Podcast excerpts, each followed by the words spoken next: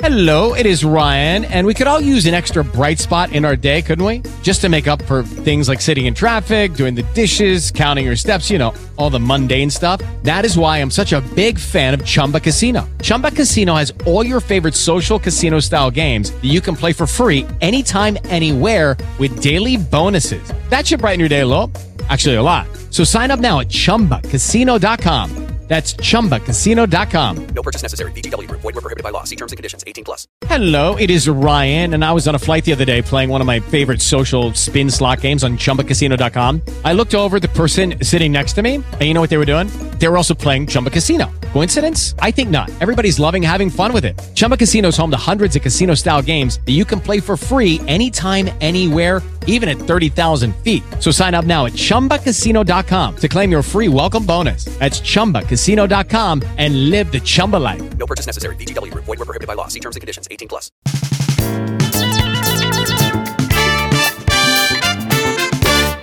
When it comes to building muscle, it helps to fearlessly be yourself. Amateur bodybuilder Derek Bolt raised eyebrows and shook the bigots when he competed in a bodybuilding contest wearing purple nail polish that matched his purple posing trunks.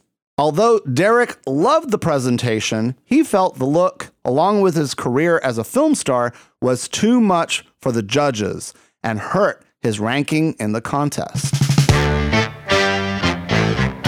Let's Grow Big Together, the podcast whose nail polish always matches the posing trunks. I'm Fausto Fernos. And I'm Marc Felion. And this series, we're taking a look at the passion for muscle, adventures in bodybuilding, muscle gods, muscle worship, and practical advice to put on the gains. Today, Derek Bolt, amateur bodybuilder, architect, film star, and overall Renaissance man, joins us to take a look at breaking boundaries in bodybuilding as an openly gay, polyamorous man. Plus, why yoga and stretching is so important to building muscle. And Derek shares his yummy recipe for anabolic fried rice.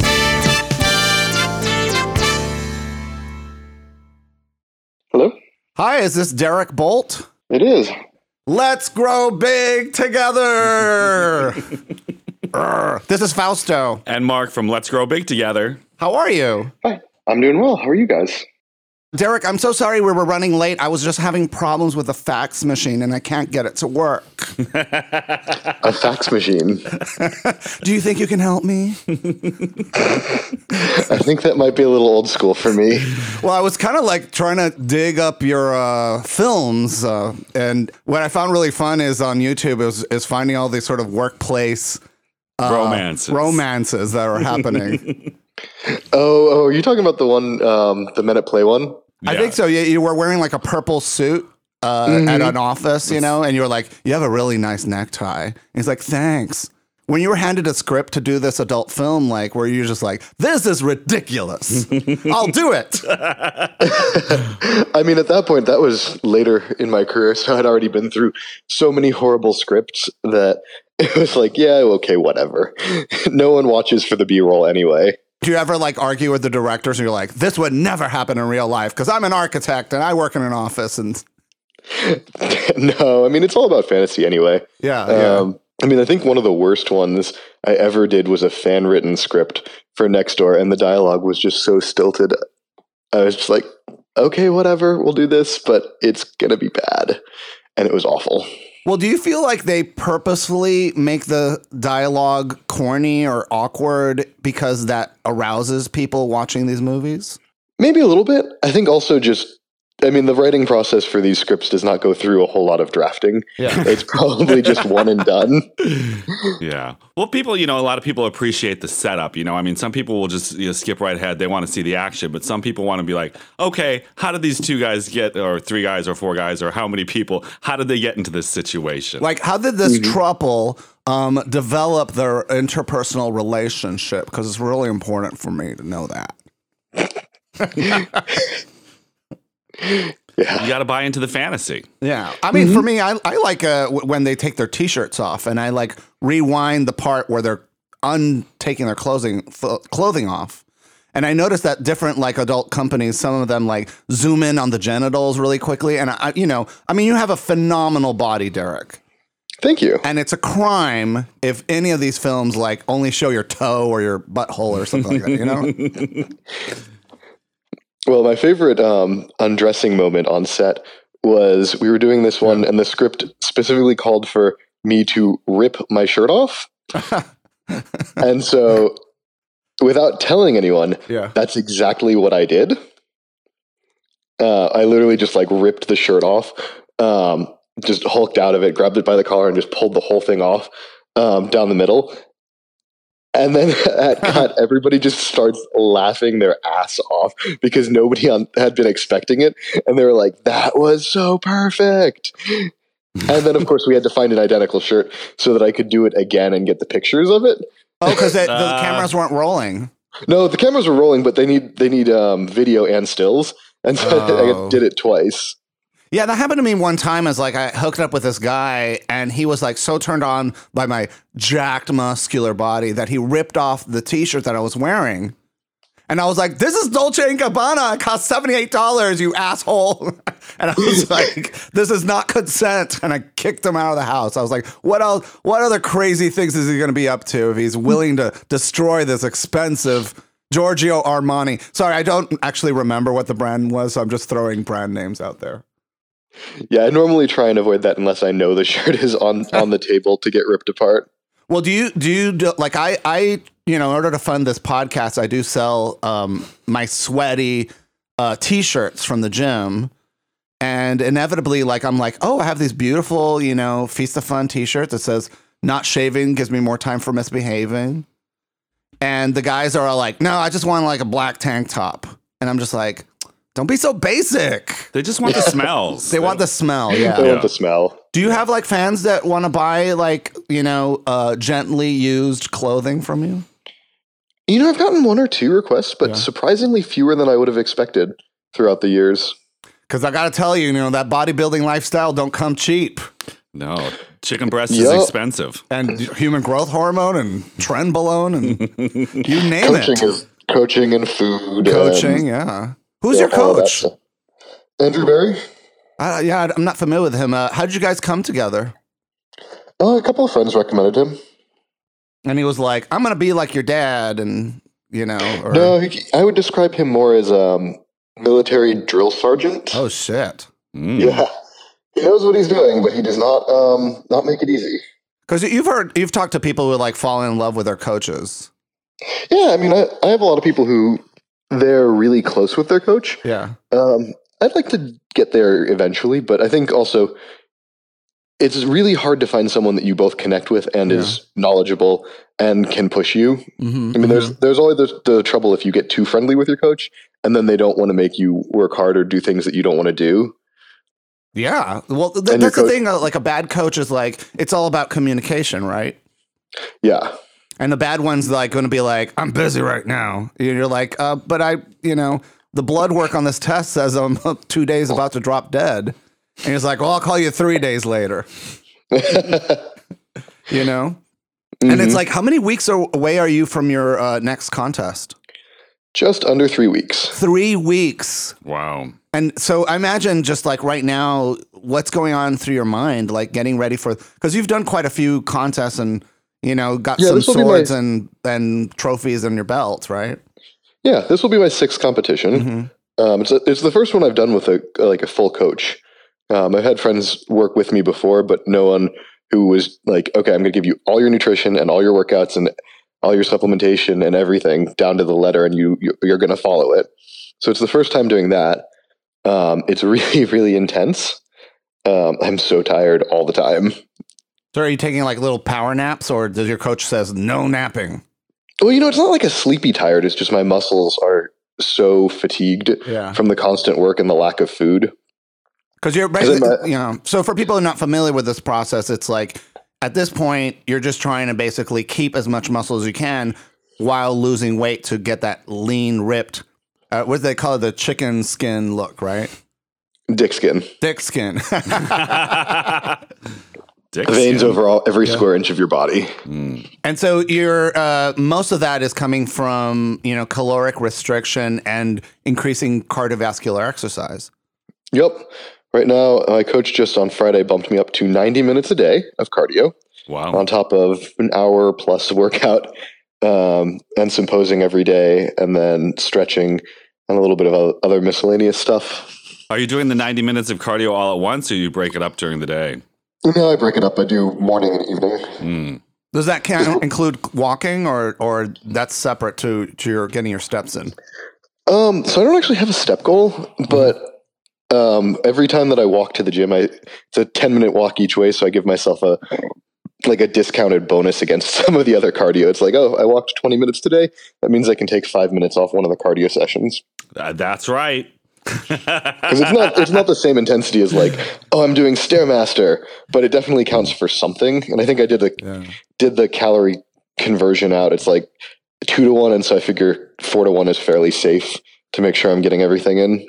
I saw one of the videos on YouTube you did, and you were competing, and you were just talking about like how thirsty you were and how your mouth was so dry because you were dehydrated. What is that? What's that feel like? Oh, it's crazy. Everybody's like, oh my God, you must be so horny when you come off stage. I'm like, no, I don't want anything. I want water and I want food. That's it.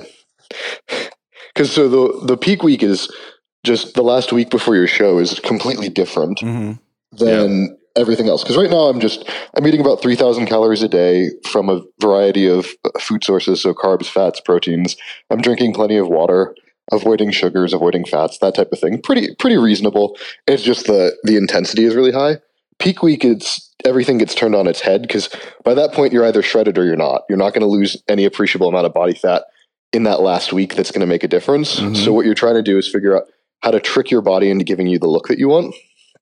So dehydration is the key. Yeah, but you actually have to think backwards from that. So the last week on Monday, you start drinking about 3 gallons of water a day. Mm. And what that does is it tells your body, oh my God, we have so much water. You need to expel as much water as possible. And it regulates your hormones to create that imbalance where you're just going to be peeing and sweating constantly to get the water out of your body. Mm-hmm. And then Friday, right before the show, you actually stop drinking water completely. And that hormone balance will last 24 hours or so after you stop drinking so much water. And so for the next day, you're not taking any water in, but you're expelling the same amount of water out. And so it just flushes you completely dry. Mm. You know, this was a science fair quiz question that I got right in high school. Is the hormone is vasopressin. And I'm wondering, that's basically the hormone your body releases when you have excess amounts of water. And I didn't realize, I guess, that the levels would stay up so high. So then when you cut the water out, your body's just going to like squeeze itself out like a sponge. Yeah, pretty much. Wow. But then you get really thirsty.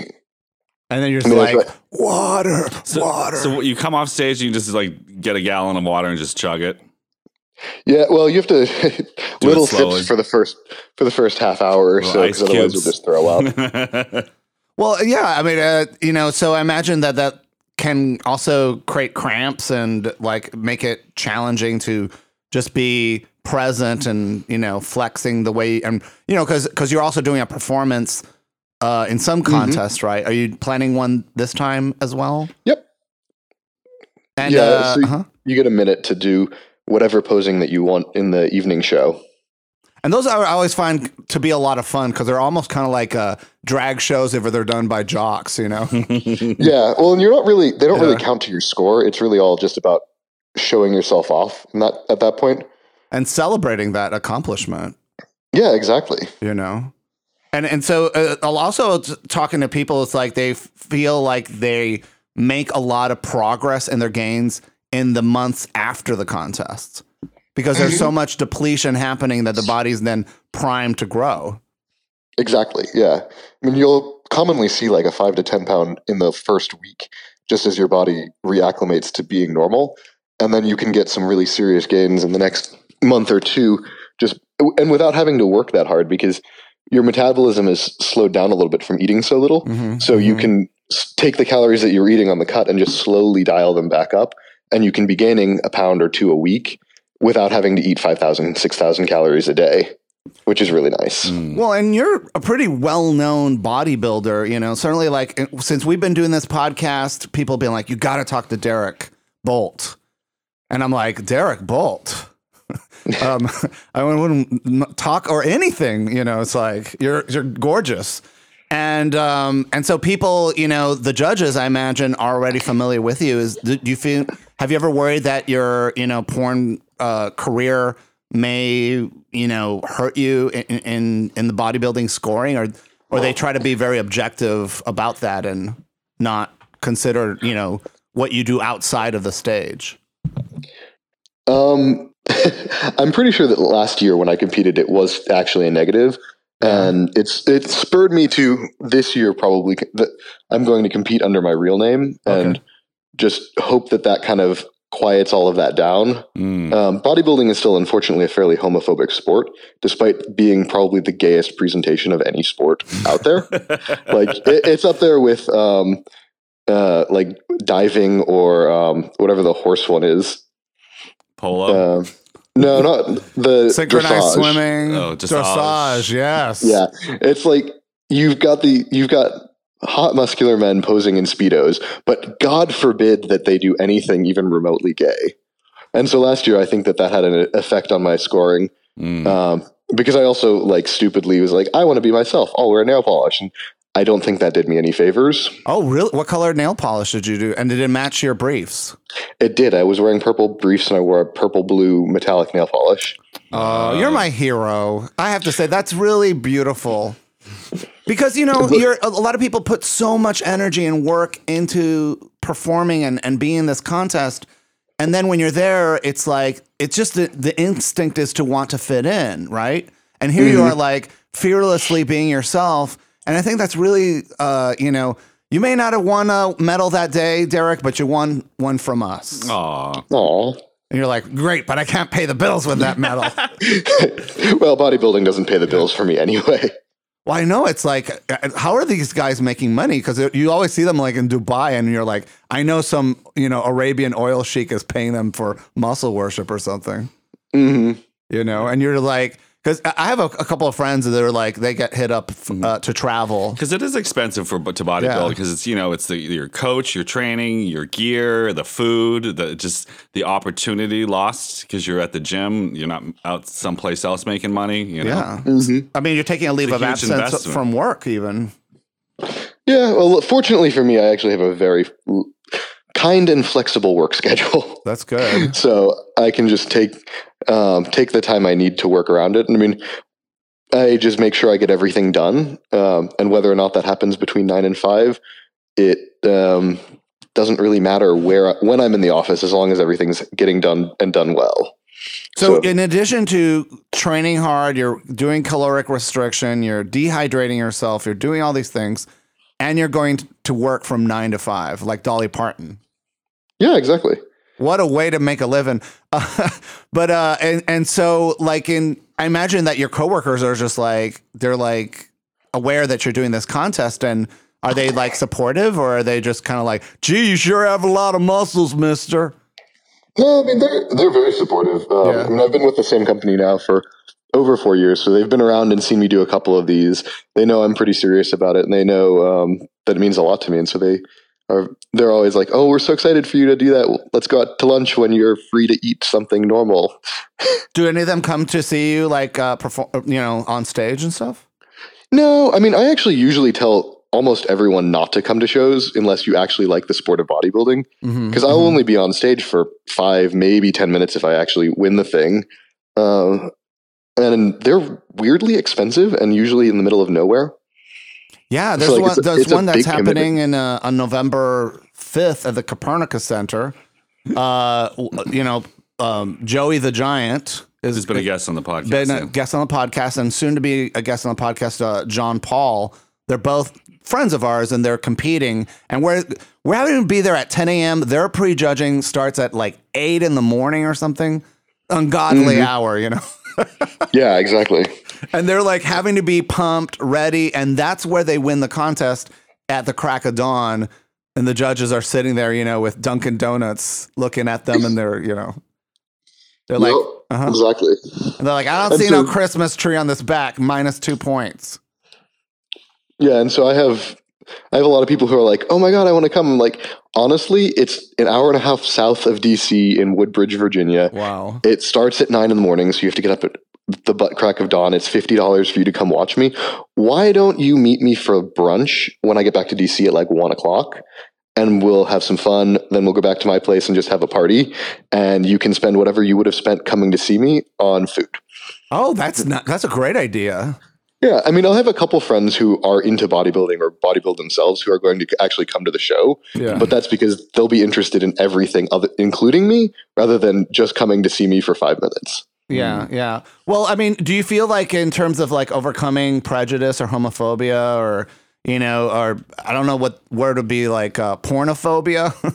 Mm-hmm. Do you feel like, you know, they're aware that Derek Bolt has this other career outside of bodybuilding and they know that that's a stage name, and so they, you know, they're just like they feel it's too many shenanigans, the judges? Yeah, I think that if I compete under my stage name, they probably do know, and they're generally negative about that. I think competing under my real name, I don't think anyone will really notice or care. And your real name is like Herman Moishevitz. It's a standard Italian-American name. Pretty boring. So how'd you come up with the name Derek Bolt? Is that something that was given to you? Is it a name you chose? No, I picked it. Let's see. I started in 2016. So the Derek part was actually based on Derek Hale from Teen Wolf. Okay. Yep. Because I was like, okay, I need a name. Oh, I like Derek Hale. Cool. We'll do that. It's a nice butch name.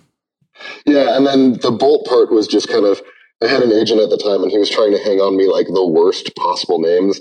Like, you know, the really corny porn names like Alex Meekum or Jeremy Spreadums. And so and we just ran through, like, a bunch of last names until I was like, Bolt works. I like it. I like the iconography of a lightning bolt, so let's do it. Nuts and bolts. So your husband also shares your last name. No, only on Twitter, actually. When we got married, we actually did not change our real names. Okay, so but he also is known to the public as Dylan Bolt. Mm-hmm. So he took your name. Yeah, well, he wanted to be able to interact with me on social media as Derek Bolt, and so he got his own, I guess, porn adjacent Twitter account. That's so romantic. Mm-hmm. Do you have like pressure from your fans to like do something with your husband because they want the authentic, real thing? Or there was a little while back, and I think after shooting it down enough times, most people are like, "Okay, that's not ever going to happen." Yeah. So fortunately, I'm at this point, I'm such a known quantity to most people that they're not going to be like, "Oh my God, your husband, do something with him." They're like, and I think with the advent of OnlyFans, I think people also started to realize that, like, oh yeah, these people have real lives that are separate from what we do, mm-hmm. and that not everything has to be shared online. Mm. Well, it's nice that they at least respect your boundaries, you know, because mm-hmm. it can be a situation where, like, and certainly Mark and I can attest to this, is that we've, you know, some of the listeners, and we're glad to share and glad to connect with people, but sometimes people are like, want to know exactly who you had sex with, what took place, you know, what angles, and they want photographs. And I'm just like, I'm a talk show host, you know? Yeah. And I'm like, so I have to play them the Tina Turner song, like, if me and my baby go quarreling one night, make sweet love every single night, it ain't nobody's business what me and my man do. Okay, Tina. You know, but a part of it is like just creating those boundaries with the public, the people that are interested and excited about you, you know? Mm-hmm. Well, I share a lot with people online. Like I do Instagram question and answers quite a bit. I'll answer people on Twitter all the time. But there are certain things where I'm just like, no, that's my private life, mm-hmm. and you aren't entitled to it. Mm-hmm. So when you got into porn, you went with the studios, working with studios rather than OnlyFans, because I don't think OnlyFans was such a big thing back then, right? Yeah, I actually started before OnlyFans kicked off. I mean, I started in 2016, which feels like forever ago. Yeah, that's when fax machines were a thing. Yeah, my sixth anniversary this year in April. I was like, Jesus, I've been doing this for way too long. Especially when you consider that the shelf life of a gay porn star is like standard 6 months or something. And so are you doing mostly OnlyFans now, or is it just a combination of the both? How does that work? I mean, because I would imagine studios want some kind of exclusivity, or do they not really care so much anymore? It seems like it's very like diversified now. The studios have kind of lost that battle. Yeah. Like, unless you're willing to cut somebody the most ridiculous agreement, it's just not worth it for studios to try and get them to be, or it's not worth it for the models to be exclusive, because you'd have to give them so much money to compensate for what they lose from not doing OnlyFans. Yeah. I consider myself semi-retired. I quietly did semi-retired during the pandemic and was just like, I'm at that point in my real life career where I make more than enough money to cover my bills. And so I'm really not hustling to make money from porn. It's more of it's still part of my life and I still enjoy it. So if somebody makes me an offer where it's a studio that I really want to work with, or it's really good money, or it lets me go on a trip to do something, to visit a location that I wanted to visit, and I'll do a scene while I'm there, or it's someone I really want to work with for OnlyFans, then I'll start taking the jump. Otherwise, I'm like, I'm not really going to chase these types of opportunities at the moment. And then OnlyFans, like, I have a hot and cold relationship with it, because I struggle a lot with the idea of how much do I want to give to it, because it's not a full-time commitment for me, and it can very easily become this time suck or this thing where you feel like anytime you're having any sort of sexual activity, you should be recording it and putting it online. And so it's this very difficult question for me of like, how do I balance that? How do I make good content that's good for my fans, but at the same time not overdo it where it's a negative for my mental health? Right, because you want to enjoy it too. Exactly. And for me, studio work has always been easier, because there's a very defined boundary of, okay, I get on a plane, I go shoot this, and I get on a plane, I come back, and I'm done. OnlyFans, it's like, so you gotta set up the content with everybody, and then you've got to edit it and post it and promote it and do all of that, and you have to do that constantly, and so it's very difficult to keep it in a...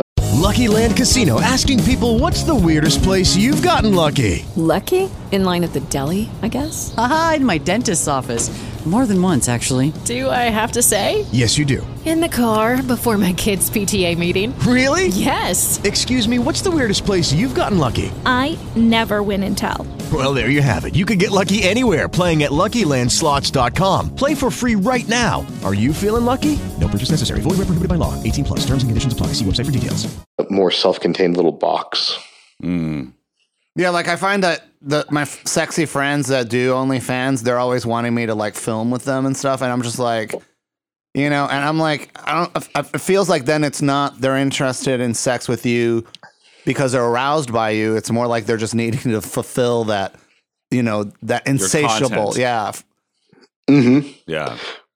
Because, like, you know, social media, you know, OnlyFans in a way is a form of social media, and that can just suck you in and just, you know, you feel like you always have to tweet, you always have to post, you always have to do this thing, and it can be overwhelming. The way that social media works, it rewards you the more you post, and it negatively penalizes you if you don't post enough or you don't create enough content. And so if your livelihood depends on that type of thing, it can get even more toxic. Or if you become accustomed to getting a certain amount of attention and money from it, it's very hard to figure out how to pull back from that.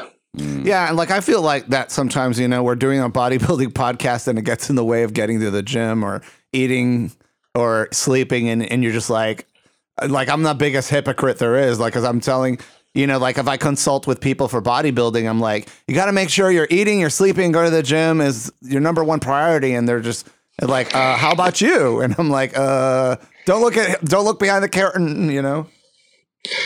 Yeah, exactly.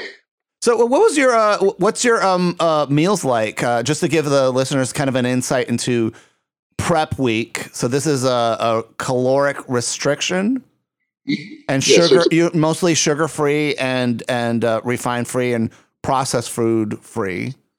Yeah, I can give you, I mean, it's such a simple meal plan. I can give you the whole thing in just 2 minutes. Yeah, let's hear it. Meal number one is literally just 2 eggs, which in order to make it more interesting, I spice it up with a bunch of vegetables, spinach, peppers, onions, mushrooms, that type of thing. All those calorie-free or very, very low-calorie vegetables, and then slather it with sriracha.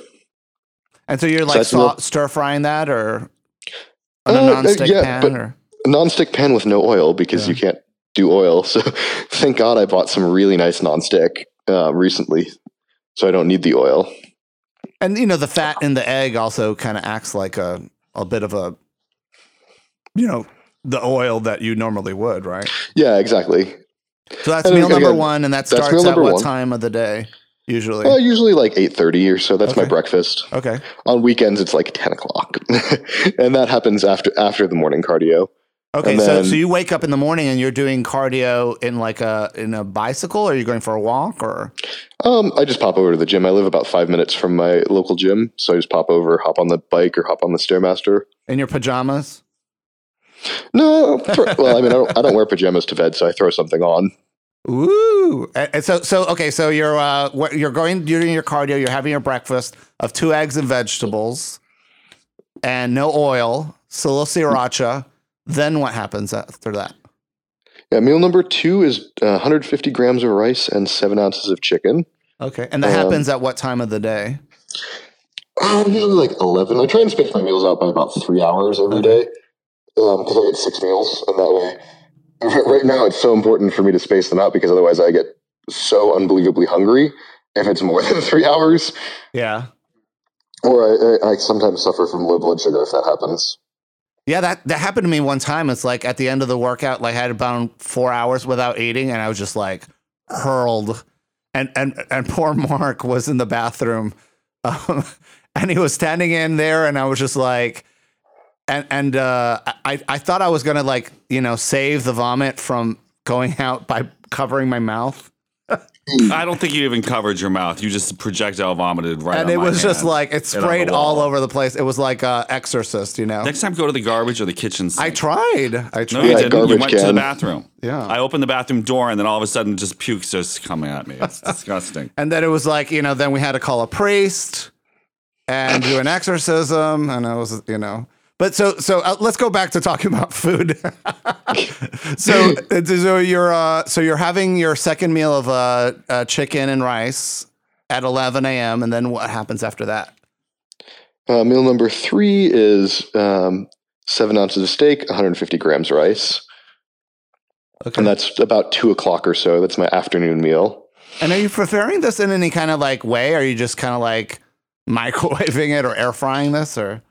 Well, so I'm a pretty good cook, and I'm an excellent baker, which is not helping me at all right now. But so I grill a lot of my meats and stuff, and I'll do things like I'll make, instead of just plain white rice, I'll do cilantro lime rice, or I'll whip up some seasoning and just mix that into the rice to give it a little bit more flavor. A lot of the times I'll cube up the chicken and put salsa in with the chicken and rice because, again, almost no calories for that. And then for like the steak and stuff, I like hot sauce. I have this really cool one that's a truffle oil hot sauce, which is delicious. Mm. Yeah. And then my if we skip a meal, and I'll come back to it, that one, the fifth meal that I do is also steak and rice. It's my after workout meal, and it's 200 grams of rice, so I get a little extra after the workout, which is always nice. And for that one, I've come up with this recipe that I call unfried rice. So you take that steak and you take the rice and you cube up the steak. And then again, you start with a vegetable base of, right now it's fajita veggies, mushrooms, and then some snap peas and a little bit of broccoli. All nice fibrous vegetables, really low calorie. Toss that in the nonstick, let it get hot and kind of sear them a bit. Toss in a little bit of garlic, a little bit of ginger, and then you throw the rice and the steak on top of that. Mix it all up, throw some soy sauce in, put some sriracha, If I'm feeling particularly adventurous, I'll put a pinch of MSG in, and you just mix all of that up and you get something that somewhat resembles fried rice, just minus the egg and all the fat and all the things that would make it not a very good bodybuilding meal. Is but MSG anabolic? No, I mean, it's a seasoning, and because it's a form of sodium, right? Yeah. And it's just more intense than salt, and it helps accentuate the umami flavor of meat and mushrooms, so it's a nice touch. I think it breaks open proteins in some of the in your meals, and that's what gives it that flavor, right? I think so. Yeah. And so between 3 and 5, which is steaks and fried rice kind of thing. And by the way, do you mind sharing one of those recipes with our listeners? We'll post it in the notes. Yeah, Derek Bolt's fried anabolic fried rice. I'll send you after the show. I'll send it to you. Oh, that would be great. Yeah. And so between meal 3 and 5, what takes place? Yeah. So there's the pre-workout meal, which is cream of rice and 10 grams of peanut butter, and then 3 scoops of protein powder. So really, really delicious meal right there. Yeah. I'm so hungry at this point. Like, the cream of rice is like, ooh, yay, carbs. And then the final, and then when are you going to the gym during all this? Between those two meals, usually around like 6 or 7. And that's weights, stretching, posing, and some more cardio. Do you pose during every workout? Pretty much right now, just leading up into the show, I've got to do it every day. Yeah. I mean, there's a lot of people that say your muscles grow because you pose. You know, doing those flexings and doing the posing helps invigorate your muscles and get them to grow. Do you feel like that's true for you? I mean, at this point, I don't think my muscles can grow because I don't have enough of a caloric surplus, but it certainly helps stimulate them. But I mean, off season or the rest of the year, do you find, because I'm a big believer that your muscles are like, use them or lose them, right? And so part of it is just like flexing them sort of trains their nerves. I mean, maybe like you have an athletic background in lacrosse, right? So you already are very motion oriented, and people who are not necessarily motion oriented, who sit behind a desk or do something very intellectual, they're not going to be as instinctual about making that mind muscle connection and flexing. And so flexing really helps for them. Mm-hmm. And so, I actually have a background. I did lacrosse in high school, but I also have done Taekwondo and earned my black belt, and then continued that through college, and then picked up yoga in college. So all of those things together have given me a very strong connection to how my body moves through space. And how often are you doing yoga? Right now, I don't have time to do any actual yoga practice. But I do a lot of the most condensed version of the stretches, just because if you're not stretching, you get so stiff from bodybuilding. Right. And then you can't do the poses properly, and you can't work out properly because you're too stiff to do the motions. And I spend a lot of time sitting at a desk, and you really have to counteract that with constant stretching. I mean, I'd pay to watch, your condensed yoga routine. I think that's like... you have all this really great like technique and ideas in your bodybuilding. I don't know if like the rest of the public is like me, but it's like, because everyone's like, no, we want to see Derek having sex. You know what I'm saying? Like OnlyFans doesn't have to be like, just sexual activity. In fact, I think the company doesn't want you to, right? Well, they're always wishy-washy over that. Yeah. They're like, well, we make all of our money from porn, but we don't want to be a porn company, but we kind of are. Yeah. Yes. It's weird. But I think people have like, OnlyFans for like knitting and cooking and people. Yeah, there's not that many though, because people just do Patreon for that. Yeah. And so in terms of your last meal of the day before you, like you're eating an hour before going to bed or. Yeah, usually about like 11 o'clock I'll have, it's just a little bit more cream of rice, peanut butter and protein powder. Oh, that sounds nice. Yeah. Give me the energy to recover a little bit. And then Dylan's like, how long is this going to go on for? Oh, he's not that. He doesn't mind. I just made, don't tell him because he's at a wedding this weekend without me. Oh. And yesterday night I baked 2 different batches of the most disgustingly delicious brownies. Didn't eat any of them, froze most of them for after my show, but kept him like a dozen of them for him to have throughout the week. Oh, that's so romantic. Yeah, I made a brownies with a brown butter caramel icing and almond chocolate brittle. Mm. And then I did a cheesecake swirl brownie cooked with black cocoa powder. So instead of being brown, the swirls are actually like jet black. Wow. Derek, you heard the expression, get out of my dreams and into my car. Get out of my Instagram and into my kitchen.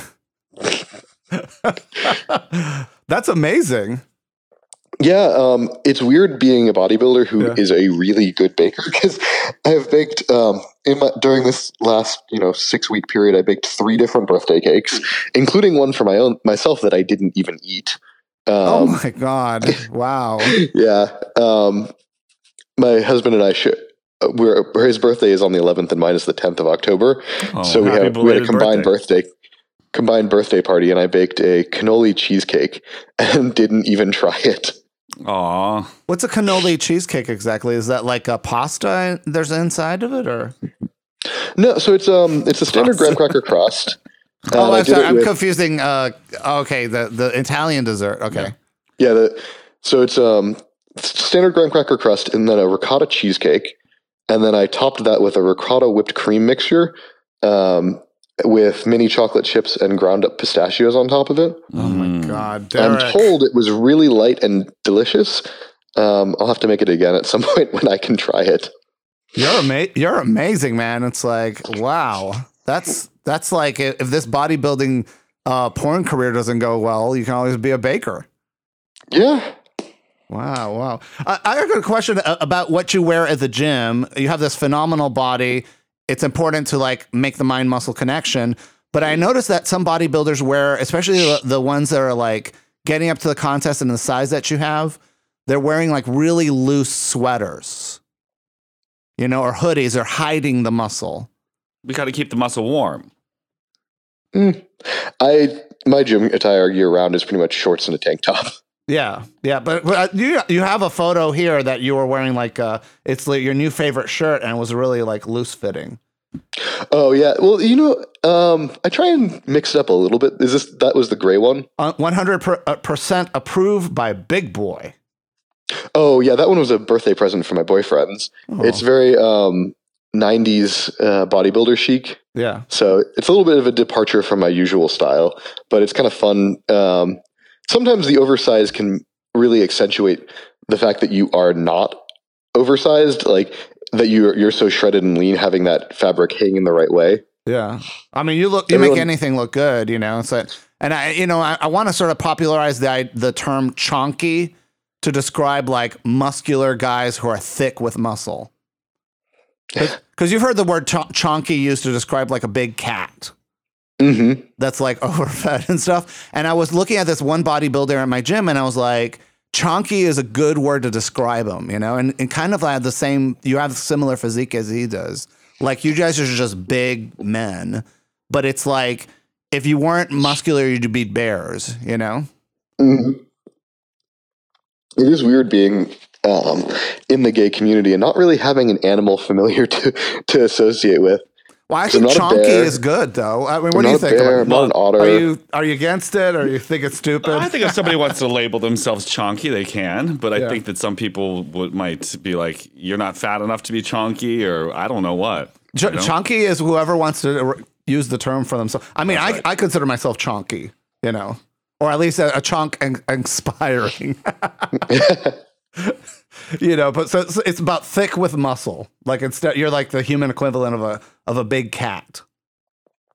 Well, that'll be me on the off season. Yeah. Right now, I don't think I could be described as chonky because I don't have enough body fat. Mm. What's your if you don't mind me asking your height and weight right now?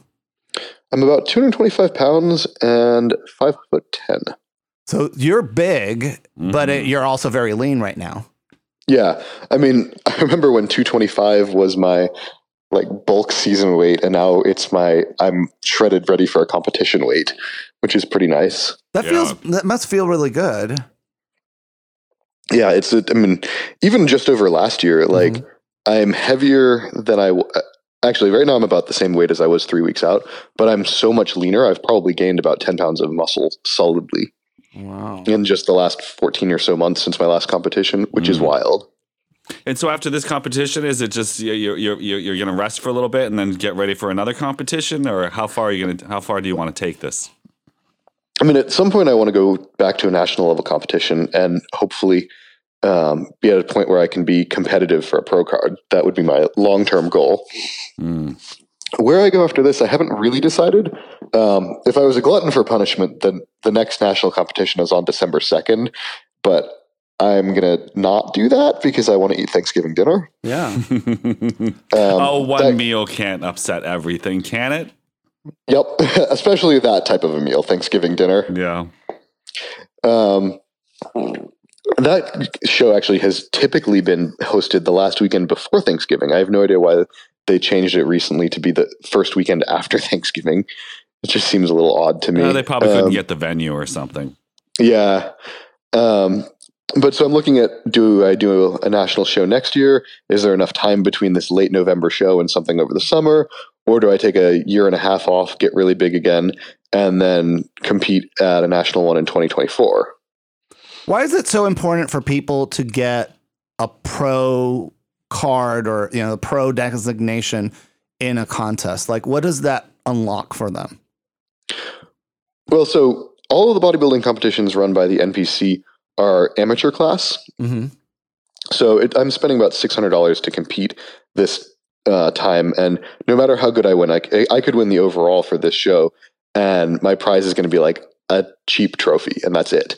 Once you get your pro card, you can actually start competing in pro level events. And there's actual prize money associated with them. So like it's about the finances in competition, that once you get the pro card, you're able to sort of like, it opens up the possibility of actually competing to make a living. Mm-hmm. And then if you think about it another way, like it's very difficult to get a pro card. I think in bodybuilding for my weight class, there's only like 5 given every year. Oh, wow.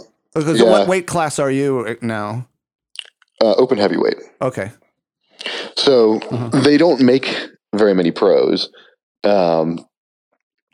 There's 5 or 6 new heavyweight pros every year. So winning that pro card, earning that pro card is kind of a signifier to everybody in the bodybuilding world that, hey, I am actually serious about this. I am a quality bodybuilder.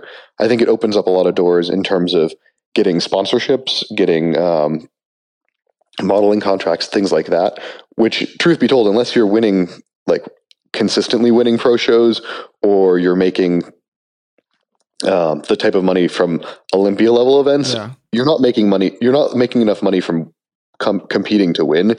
You're making money from having sponsorships, doing modeling contracts, coaching, things like that. And all of those things are accentuated if you can say, hey, I'm an IFBB pro. There's only 300 or 400 of us in the whole world. You want me to coach you, or I'm an IFBB pro. You want me to rep your brand because I have this great following and this great reputation. So in some ways it is like sort of a pageant system, you know, because some of the, you know, Natasha Douglas, who's now going by Joey the Giant, he's done a couple of bodybuilding competitions, and he's like, it's basically the same mechanics there, right? If you gain access to sort of like asking for more money or gaining access by competing in shows that give you money. So it's really about like the finances of this. Mm-hmm. Yeah. And just a claim. I mean, I don't know if I want to win a pro card. I am not sure if I would continue to compete afterwards, but it's almost like a challenge to myself of, can you reach that lofty peak? Can you prove yourself worthy? But I mean, for you, like, you know, muscle is very pleasurable too. Like, you're attracted to muscular men and you like the muscles on your own body. Mm-hmm. Who are your muscle inspirations? Well, I always go to Reagan Grimes as someone who I feel like I have a similar body type to, and would absolutely love to get to that level of size and musculature. How many pounds of muscle would that be that you'd have to put on? Oh, geez. Like another 30. Oh, you can do that. He's the super chunk. Yeah, he's 6'1" and 300 pounds right now. Wow. My heaviest was 260 and at 5'10". Yeah. So I think I'd probably have to get up to 280 or so and be about as lean as him to be equivalent. Did you ever see that video that he made where he was putting like his water bottle on his pecs? Yep. And he's kind of like knocking them over, and then he goes to exercising, and you're like, Daddy. Yeah. And then just a bodybuilder that I look up to in general is like Derek Lunsford, because even though he's not someone who is even remotely close to where I want to be or could be, because we have very different body types, he's a lot shorter and wider. But he just has a really great personality and a really great, he's just a nice guy. He's someone who I look at and say, yes, that's the type of person I want to see repping bodybuilding at the highest levels. I want somebody who's kind and dedicated and really inclusive and that type of person, rather than one of these guys that's just always running their mouth about how I'm the best and I'm the biggest and I'm the coolest and you should all worship me. I'm the alpha.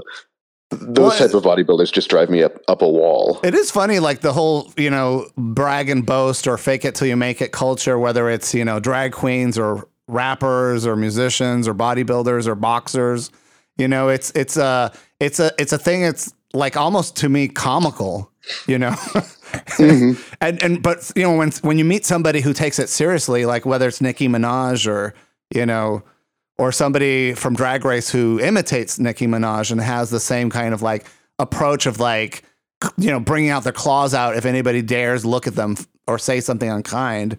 To me, it's tragic because, you don't have to sell what you are because you clearly have accomplished so much. Mm-hmm. And here, you're easily upset by some trifling of some random stranger on the internet, or what I'm saying? Like, it to me, it's like, it reminds me of this thing that I read somewhere where it's your mind is the last thing that changes when you're developing your body, and so your brain thinks your body is still what it was 5 or 10 years ago, and then it takes time for your mind to catch up with what you're supposed to look like or what you actually do look like when you're making those changes. Well, those people that are they're so aggressive at defending themselves and putting themselves out there and trying to convince themselves and everybody around them that they're worthy. Yeah. What's going through their head? Are they really happy in there? I hope they are, but what's happiness when you got muscles? Yeah. Let the muscles keep you warm at night. I mean, through therapy, I've always been working on how do you love the body that you have, but also want to make it the best that you have? How do you balance those two things? The desire for more growth and more progress, and the need to really be happy in your own skin at every point in the journey. That's why I keep telling everybody. And it's, I think it's such an important idea to sort of like really examine for you. Like, how did you sort of celebrate who you are at the moment? Like, was there any kind of like, things that you did or a special approach or a special realization that you had? No, I don't think there was any sort of epiphany for me other than just it's possible to do both at the same time. I think it's just been a longer process of saying, you know what, maybe I'm not as lean as I'd like to be. It's the off season, but I've been making progress. I've been working hard. I am proud of what I've accomplished. And yet at the same time being the muscle dysmorphic person that I am going, but I want so much more, and just working really hard to think on both of those things rather than focusing exclusively on the, I want more. 'Cause part of me, like there's a couple of things. It's like when I connect or have sex with somebody that I'm just like blown away about how phenomenal their physique is, I do feel like a little bit of an imposter. Like I don't belong there. And even though they're clearly like attracted to me, I'm just like, oh, you're delusional. You're not really seeing the real me, the me inside my brain. And then there's the other side, which is like, it's about celebrating who you are and what you've accomplished, but you're just not realizing that actually that threshold has been met. Well, there's a tendency in bodybuilding to just change the goalposts. You meet your weight goal or you meet your body fat goal, and you're like, great, 5 pounds more, 10 pounds more, 3% leaner. And so what does your husband say about all this stuff? I was like, because, I mean, he's a jacked up muscle dude, too. No, my husband's a very normal body type person. Okay. Dylan is... I don't even know. I think because I see your Instagram photos and I thought it was one of those guys was your husband, buddies. Oh, no. I have a husband, Dylan, who we met in college in 2010. And then we've been dating since 2012, January 2012. Aww. And then we got married in January of 2018. So we've been together for over a decade now, which is wild to me. And he's always been really supportive of me, but it's hilarious because so many people would kill to be in his spot, but he's not interested in muscle at all. Like, I'm actually slightly bigger. Well, not slightly. I'm more than slightly bigger than he would prefer me to be for maximal sexual attraction. Wow. So because you're putting on this muscle, which other people are like the most beautiful man in the world. And your husband's like, I don't like a man with too many muscles. And you're like, I didn't make this body for you. Well, exactly. And he knows that. And he still finds me attractive. He's just like, yeah, when you were a little bit smaller, I thought you were hotter. I'm like, that's fine. That's your taste. We still have a great relationship, great sex, great chemistry, all of that. It's just, I'm not exactly his ideal body. And you have go ahead. Sorry. Oh, no, go ahead. Go ahead. Ask. Oh, and then you have some boyfriends, Robbie Lifts and Nick Gets Big. Yep.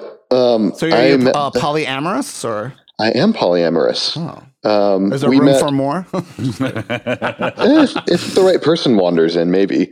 Although I'm pretty tapped out time wise. You're like, I'm holding auditions in April. Well, so I actually didn't go out like looking for boyfriends. It just kind of happened.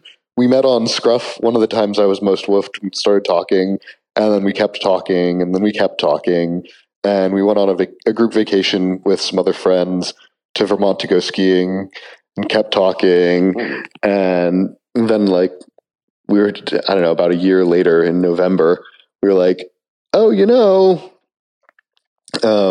I guess we should think about maybe dating because we have this really great chemistry. And I was like, yeah, that seems about. We kept joking about it, and then we were like, "Actually, we should just date." Wow, what was that? So, where was your husband during all this? Oh, he was right there. He's friends with them. We all get along. We call it. I don't know if you've ever heard the term kitchen table polyamory. No, what's that? So, kitchen table polyamory is when you could have every member of the polycule come and sit around the kitchen table for dinner, and everybody gets along. Aw. Do you guys eating meals together when you're not? But is your husband? Yeah, is your husband dating those people as well, or no? No, I mean we've all gotten together, but no, they're more friendly. And I mean, my husband actually has a boyfriend who's a little bit more recent, and I wouldn't say I'm dating him either. I'd say metamors is the term, which is your partner's partner. Wow, metamor. I feel like I need a chart here. Oh, you please. Mine's really simple. My sister's in a polycule. Oh, my sister's weirdly more kinky than I am, even though I'm the gay porn star. She's in a polycule that stretches across the entire mid-Atlantic and upper Northeast, and it's like 30 to 50 people, depending on when you ask. Oh, my God. So it's like you're kind of like Mormons, but, you're a non-hierarchical, non-patriarchal system. Mm-hmm. And what do you say to people who are sort of like frown down upon it or give you like, they're just kind of like throw you shade or they're like, I can't even get one man and here you have seven, Yeah, I never really know how to ask that because it's not like I'm like going out looking for boyfriends and being like, I'm going to collect more boyfriends. I'm just like, it kind of happened and there was chemistry and it would have been really silly for us to just be like, well, we've clearly got feelings and we like each other and we have great chemistry, but we're not going to do anything about it because we're in a relationship. Mm. Yeah. I had somebody on Scruff this morning who was just, I said, hey, how are you doing? He's like, oh, I'm doing okay, but I've been blocking people all morning because of my view on, I don't believe in polyamory and I believe in monogamy. And I'm just kind of like, okay then. And he's just like, people just get so upset about it when I confront them with it. I'm just kind of like, and I just kind of like let it trail. I stopped responding. And then I think he just blocked me. That seems like a lot of work. Yeah. It's a lot of work to fight with people on the internet like that, I mean, but there's one thing to fighting with people, know. Right. The other one is to look for people to fight with that you don't know. Right, exactly. Like, you're going to change the whole world? You know, come on. Well, Lucky Land Casino, asking people, what's the weirdest place you've gotten lucky? Lucky? In line at the deli, I guess? Aha, in my dentist's office. More than once, actually. Do I have to say? Yes, you do. In the car before my kids' PTA meeting. Really? Yes. Excuse me, what's the weirdest place you've gotten lucky? I never win and tell. Well, there you have it. You can get lucky anywhere, playing at LuckyLandSlots.com. Play for free right now. Are you feeling lucky? No purchase necessary. Void where prohibited by law. 18 plus. Terms and conditions apply. See website for details. I don't get it because I'm like, I don't care if you're monogamous. If you don't want to have sex with me because I'm poly, that's fine. If you want to find the one person and only have sex with them for the rest of your life, more power to you. If you can make it work, go for it. Right. That's not the life that I want to live. Yeah. So I won't judge you if you don't judge me. Yeah. Why jump in on people like who are clearly on a hookup app looking for sex? You know, like, you're going to come in here and do that. So part of me kind of feels like he's some kind of fake profile, or those pictures aren't his, or he's just dicking around trolling people.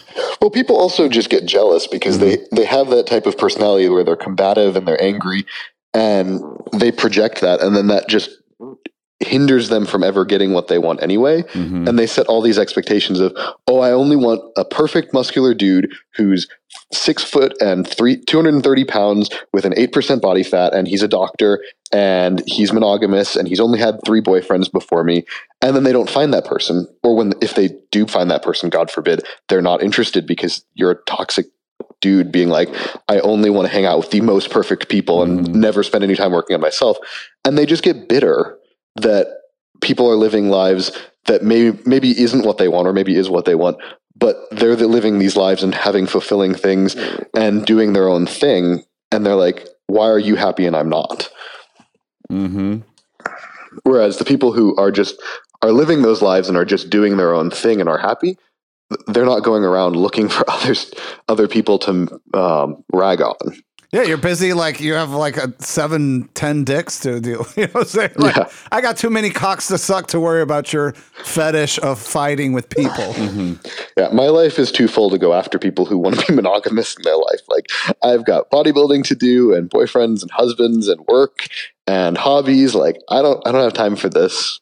Well, I really do appreciate, like, you know, I know how stressful, time consuming, and, you know, and you're gorgeous, man. Everybody wants to talk to you. Everybody wants to be around you. At least the people that appreciate muscle. And so I really appreciate you taking time out of your super busy schedule to talk to us and giving us an insight and window into your incredibly fabulous life. Oh, thank you. I'm happy to talk. One of the things that I always find with bodybuilding is, as I get busier and busier and more stressed about bodybuilding, it focuses me on doing things that I actually want to do. Because, you know, when you've got more free time, you're like, I can sit on my phone for an hour. When I'm bodybuilding, it's like, and busy, I'm like, well, I only have so much time outside of the gym. I should fill that with spending time with my friends, having people over to bake brownies, or having a fire in the backyard, going to a club, doing a haunted forest walk. Like, I find that when I'm the busiest is when I put the most effort into enjoying my life anyway. What's your favorite exercise to do at the gym? Like an exercise that you recommend other people do because it's so effective at building muscle and it's overlooked. Oh, I mean, I love bench press. I think it's a traditional bench press. Yeah. I mean, I actually started lifting once I got out of the little baby giraffe phase in high school. The place where I started was with Strong Lifts, Strong Lifts 5x5, which is focused around the 5 major exercise: bench, overhead press, barbell row, deadlift, and squat. So I'm a bit of a traditionalist, and like, you can get gigantic just doing basic exercises. Right. But I noticed that, you know, a lot of the trainers and coaches that I've chatted with lately sort of frowning down upon traditional bench press because of just the angle of the bar. And so a lot of them are just sort of like wanting to have, you know, a hammer strength machine weighted movement, or using dumbbells instead. What do you think about that? Well, I can't use dumbbells because my gym only goes up to 100, and there's no way that I can do a press with 100 and have it be effective. Right. I do a mix. I mean, my typical chest workout, I have one on Monday where it starts with bench press. I do some flies. I do some squeeze presses. I do a chest press machine, and I do some cable flies. So it's a little bit of mix of everything. Mm-hmm. And then my other one is a barbell incline bench and some sternal flies, which are kind of like a cable fly, but up and down instead of front to back. Mm-hmm. And what's your split routine, bro? Yeah. Right now I'm doing a 6-day a week one. Okay. So it's Monday is chest, Tuesday is back, Wednesday is shoulders, arms, and a little bit abs. Thursday's legs. Friday or Saturday is a rest day. And then there's a whole upper body day. And then today, Sunday, is going to be just arms and abs and stretching. Oh, so you're training your legs only one day a week. Yeah. It got to the point where my legs were a little bit overdeveloped. And so I needed to pull back on that a little bit. Interesting. And right now with the amount of cardio that I'm getting, Stairmaster or bike, they're getting more than enough exercise. Yeah, I guess I never thought about it that way. It's doing walking the stairs can be a very effective leg training in itself. Mm-hmm. And I'll probably dial it back up a notch when I get out of contest prep. Maybe go back to 2 leg days. I haven't been squatting or deadlifting just because my back was getting to the point where it was really a struggle to get through that and then get through the rest of my workout. Right. And also, I have the problem where I'm honestly too strong for my own good. And when you're squatting 540 for 12, there's a level of danger in that is not necessarily commensurate with the benefit that you're getting from squatting over doing something like a leg press or a pendulum squat. Right. Well, because, so many people, it's like they think just heavier and heavier means more muscle. And to some extent, that's true, but there's also the idea of time under tension, that just having that muscle under tension at any weight also can be effective at growing it. And again, there's just the risk with barbell, especially with bench, squat, and deadlift, of if you're doing 400, 500, 600 pounds, there's the possibility of seriously injuring yourself, and then that's going to take a negative toll on your training because you're going to be out of the gym for 6 months. Right. I count myself fortunate that I was trained at a very young age when I started lifting in high school at 16 during lacrosse practice on how to do these exercises safely and appropriately. So I've never had a major injury. But at some point you have to start asking yourself, is doing 500 pounds for reps of 12 on squat the most effective use of my time, energy, and safety? And it might not be. Yeah. And part of it is look, even if you are, because people are like, well, he's on steroids, he can do anything or whatever. And I'm just like, performance enhancing drugs are, and it's a, just like a supplement, it's an enhancement to all the work that you're already doing. Well, there's actually a problem too with people who are on steroids, in that your muscles can get stronger faster than your tendons do in that. Right. And then you can be physically able to move the weight, but your joints and tendons can't support it. And so how do you compensate for that? You got to be really careful with your progression. I mean, you don't want to be going up more than 5 pounds a week on any of your lifts. Right. If you find yourself jumping up 10, 20 pounds a week, you're pushing your muscles past what your joints and ligaments can take, and it starts to get risky. Yeah, the incremental weights are where it's at for a lot of people. That 2.5 pounds sometimes can be a big difference, and you build that up over time rather than that huge jump. I mean, if you're doing 5 pounds a week for a 10-week strength cycle, you're putting 50 pounds on your lift. That's nothing to sneeze at. Exactly. But I want to be big tumble day, And then that's part of it too, is there is a school on, steroid usage that more is more, but, too much, a healthy body is better at building muscle than a body that's struggling with cardiovascular health or other things that come from anabolics. Yeah. I mean, I think there's 2 really important things to think about with that is you should always be doing some sort of cardio, even if it's not much.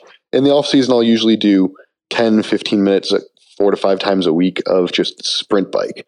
Get on the bike and ride as fast as I can for 10 minutes. And that just helps keep your heart healthy, keeps your cardiovascular system good, and keeps your stamina and your endurance up so that you can hit the weights hard and cause that muscular growth.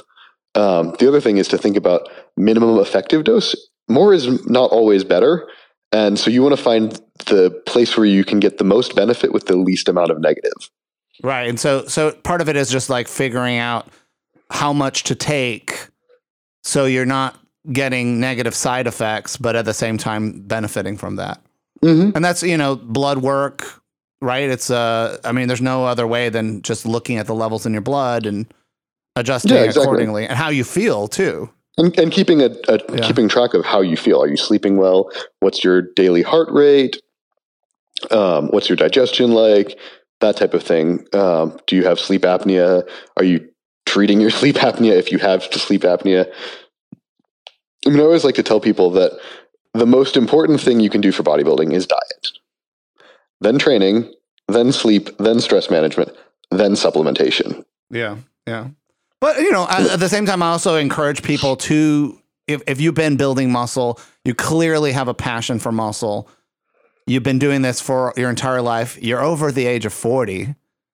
Hormone replacement therapy, doing a proper steroid cycle, you owe it to yourself. And a lot of these guys, they're like, they don't drink, they don't smoke, they don't do any drugs. I'm like, but they're terrified of doing, 15 weeks of 500 testosterone per week, like a very simple extra, a steroid cycle. And I'm always just like, look, it's not, a lot of hormone replacement clinics, a lot of doctors will actually work with you to get you on a cycle that you feel like can be, relatively safe, and monitor that with regular blood work. Yeah. And especially if you have medically diagnosed low testosterone, you can go see a doctor who's going to help you do this to really, not even just chasing the high of muscle growth. It's like, you can have a better life if you take this medically diagnosed condition and treat it in a way that's healthy and safe. Well, it's a controversial thing right now because, over the last 30 years, the average testosterone levels in men and women and trans non-binary individuals has dropped significantly. A lot of people don't even realize that everybody has testosterone and estrogen to some degree in their body. Mm-hmm. And all, in terms of testosterone levels, those have dropped so much because of environmental stress, because of toxins in the environment, because of pesticides, because we don't know, because people work longer hours and eat poorer and are not as physically active. All those factors are basically having doctors come to the conclusion that your low testosterone levels are normal. And to me, it's like, it's alarming because it's like, in the history of humanity, that's not been the case.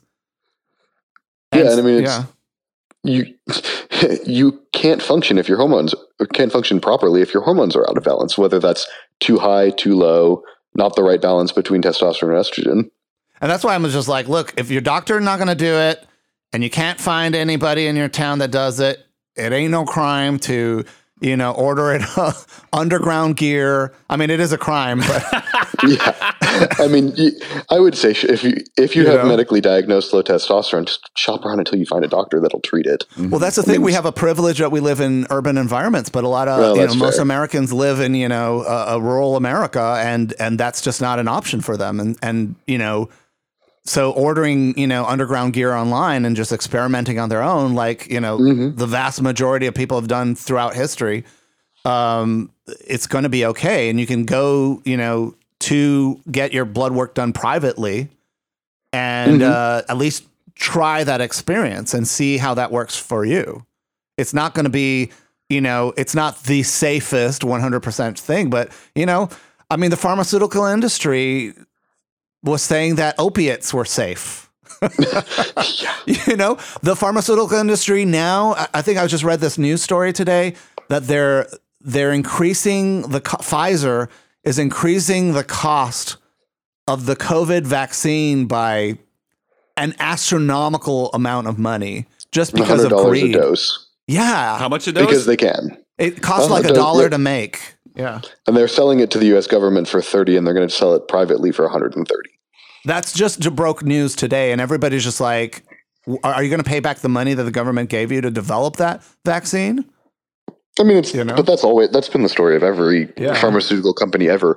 Gilead, the maker of Truvada prep, and Descovy, mm-hmm. That medication was discovered, designed, and tested with U.S. government funds. Mm-hmm. They've made like $50 billion off of that medicine.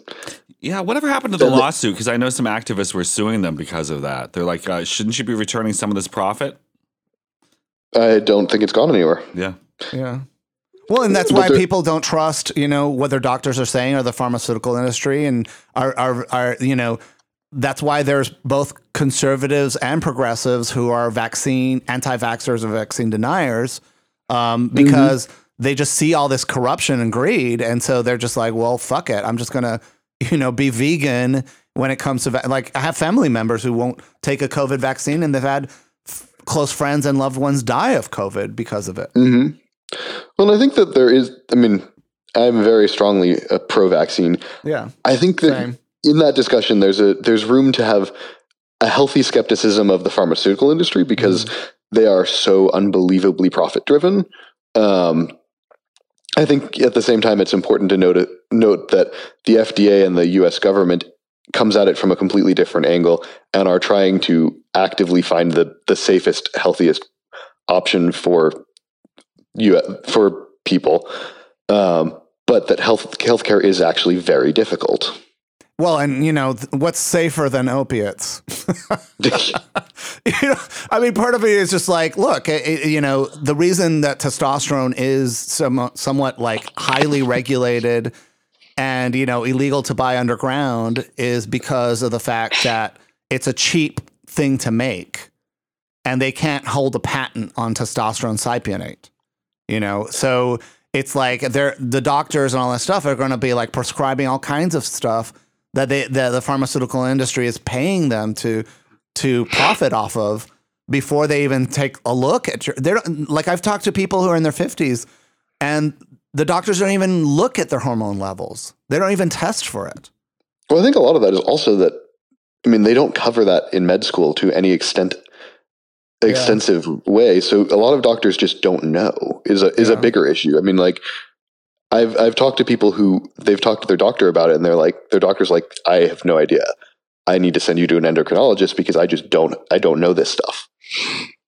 Well, and that's why I say it's like, if you really want to know, it's sort of like, I don't know if you remember the movie Dallas Buyers Club, where people were sort of like dying of HIV and AIDS in the 80s. So they just like got together and started experimenting with drugs and treatments because the pharmaceutical industry and their doctors were just like hopeless, And so in a lot of ways, I tell people it's like, because they're debating like, what are the best foods to eat or what kind of hormone levels to have in their bodies or fitness. I say, look at the athletes, because if they don't perform, they don't get paid, or they don't survive, or they don't win those medals. When somebody's make it or break it is their body, I would listen to what those people are doing first over what my doctor, who, up until recently, historically, doctors would smoke in front of their patients, Mm-hmm. Like you look at those 1950s and 60s black and white movies where somebody goes to the doctor and the doctor's like, has a cocktail and a cigarette in their hand.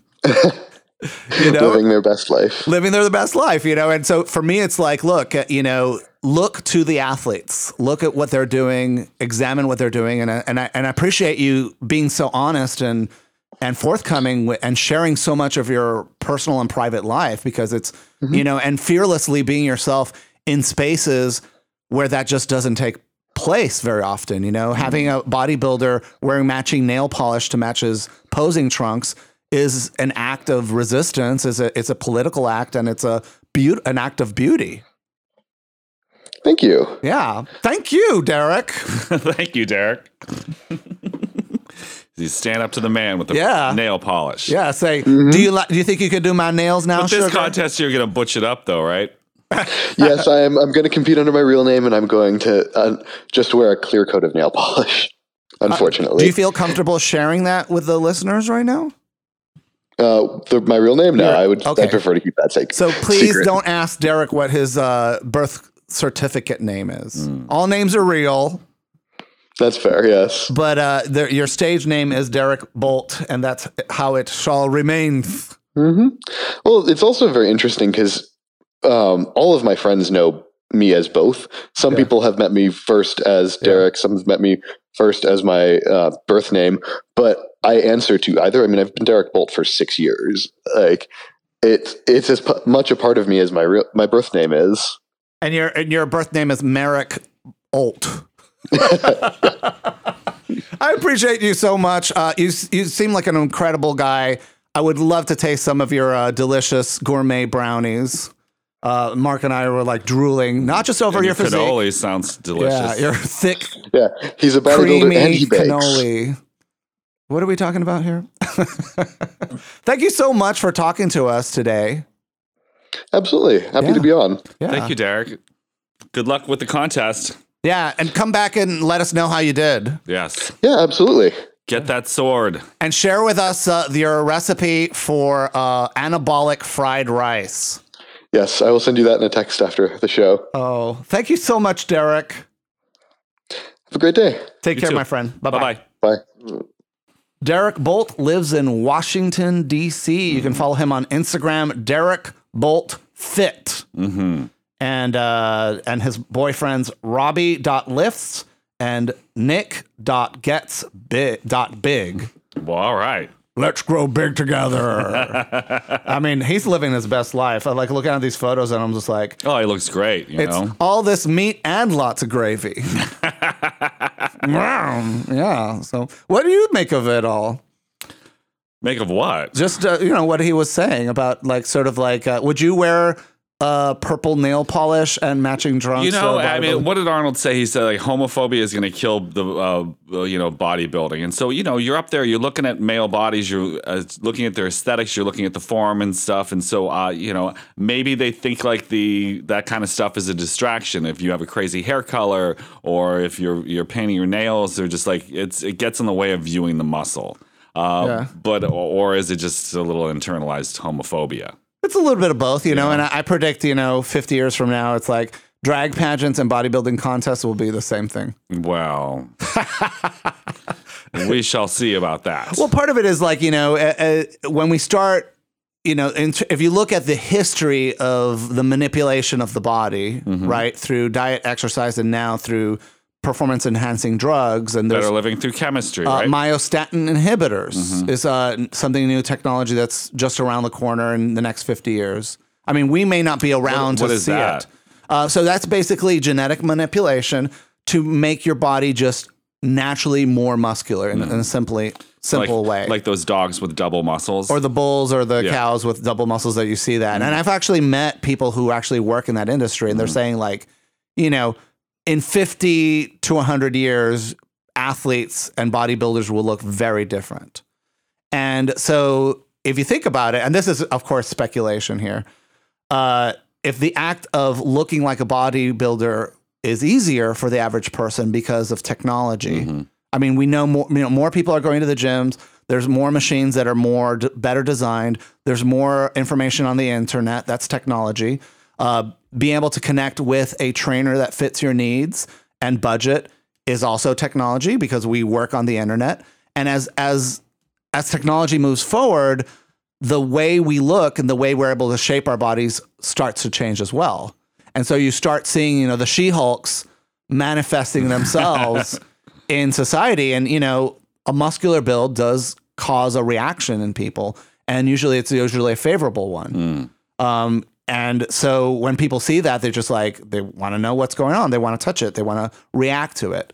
And so I can see that manifesting itself in places that doesn't normally happen, like a beauty pageant or a drag pageant, or maybe not. Maybe I'm completely, maybe I'm a time traveler in disguise. I want to draw attention to our supplement of the week is fish oil.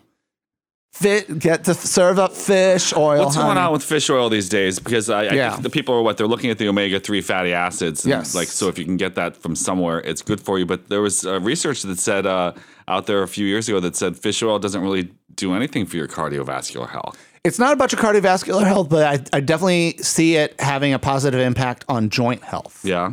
And people talk about like joint health is always like one of the stumbling blocks, right? So if you are on steroids and you are eating right and you're doing everything right, your joints still don't grow as fast as everything else does. Right. And there's wear and tear on your joints. And as you get older, you're more prone to arthritis. And so that holds a lot of people back that are working out and who are older.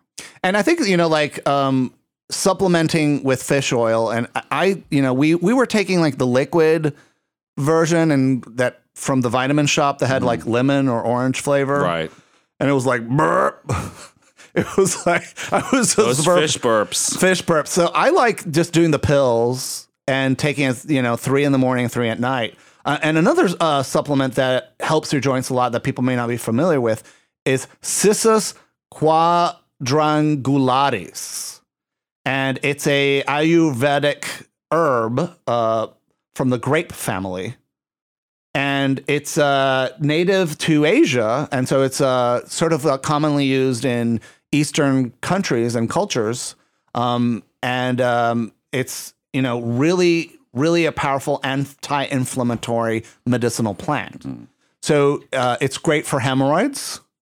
It's great as an anti-inflammant. And it's synergistic, meaning individually it doesn't work as much as it works well with fish oil.